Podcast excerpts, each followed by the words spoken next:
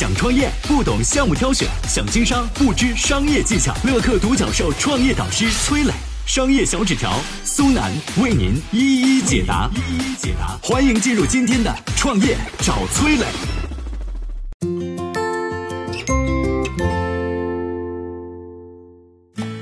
网吧曾被称为改变一代人的商业项目，最疯狂的时候，一张营业执照能够卖到一百多万。为何如今又走向了没落呢？有请崔磊，有请崔磊。对于普通的八零九零后来说，网吧承载了很多人的青春记忆；而对于创业者来说，网吧曾经是一棵摇钱树，坐着收网费，年入百万也是很轻松的事儿。以至于最疯狂的时候，一张网吧营业执照能够卖到一百多万。而网吧的出现得从一九九六年说起。这一年，马云的中国黄页刚刚完成了与杭州电信的合并，马化腾还在寻呼机软件公司做开发部主管，百度的李彦宏远在华尔街，互联网的一切都还静悄悄的。而就在这一年，中国第一家真正意义上的网吧——微盖特，也毫无征兆的在上海诞生了。在那个平均工资只有五百块钱、猪肉还是两三块钱一斤的年代，盖威特开业的时候收费高达四十块钱一个小时。所以啊，当时网吧的用户还局限于社会上少数的精英和白领阶层，普通老百姓是消费不起的。但毕竟只有一家，所以开业之后的盖威特生意一直非常非常的好。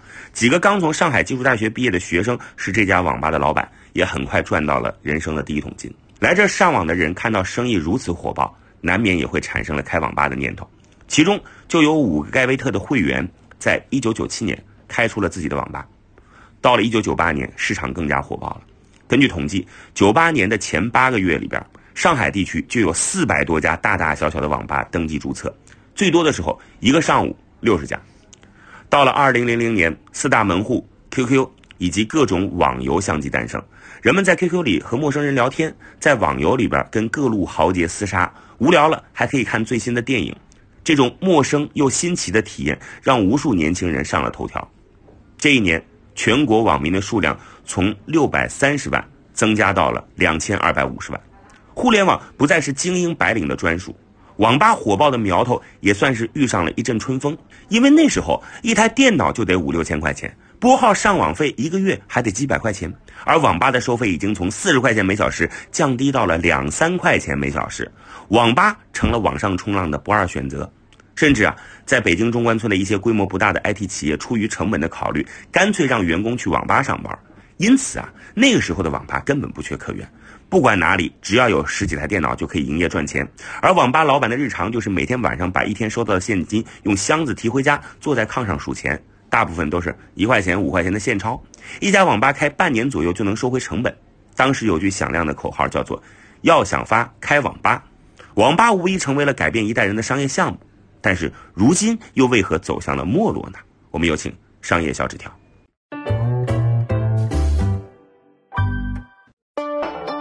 有请商业小纸条，请商业小纸条。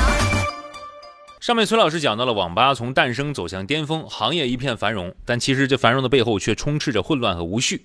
在前台呢，网吧老板不停地贩卖香烟、打火机；另一边呢，技术过硬的网管小哥熟练地替未成年人开机上网。这俩动作无形当中也给网吧行业埋下了一颗定时炸弹。二零零二年六月，四名中学生抽烟时点燃了北京蓝极速网吧门口的红地毯。在那段时间里，网吧正遭严查，政府明令禁止未成年人上网。为了逃避打击，网吧老板一到晚上就会紧闭大门，里面的人出不去啊，把门给锁了。锁了以后呢，外面的人也进不来。最终，这场事故导致二十五人葬身火海。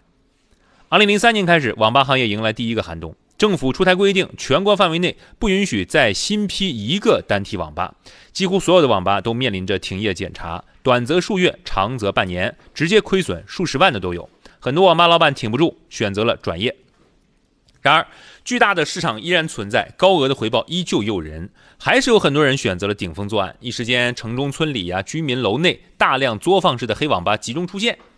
与此同时，政协双方的猫鼠游戏也正式打响，非法营业、脏乱差、网瘾，这是很长一段时间里外界对于网吧的印象，以至于有一阵子，一批合法经营的网吧老板为了摆脱这些负面的形象，纷纷把网吧改名成了网络会所。但是这样改了名也没什么效果哈，网吧行业进入一段漫长的尴尬期，直到二零一零年才正式迎来转折。这一年呢，上海一家叫做网鱼的网吧推出了全新模式，叫做网咖。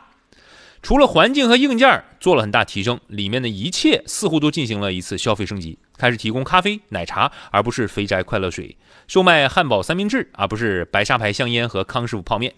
次年，一款叫做《英雄联盟》的游戏风靡全国，同时也掀起了一阵电脑硬件的升级潮。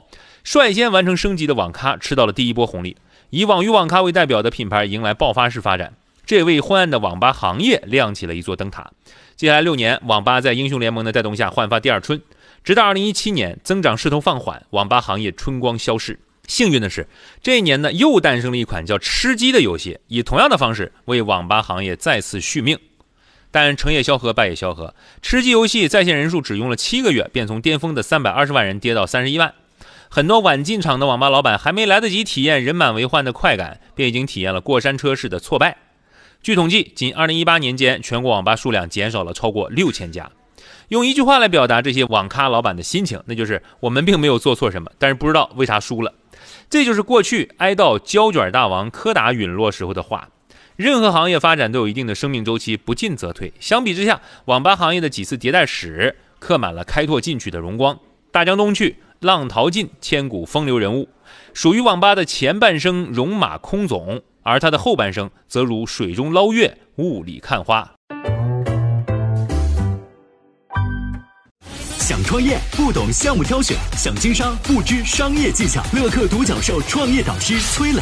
商业小纸条，苏南为您一一解答。一一解答，欢迎进入今天的创业找崔磊。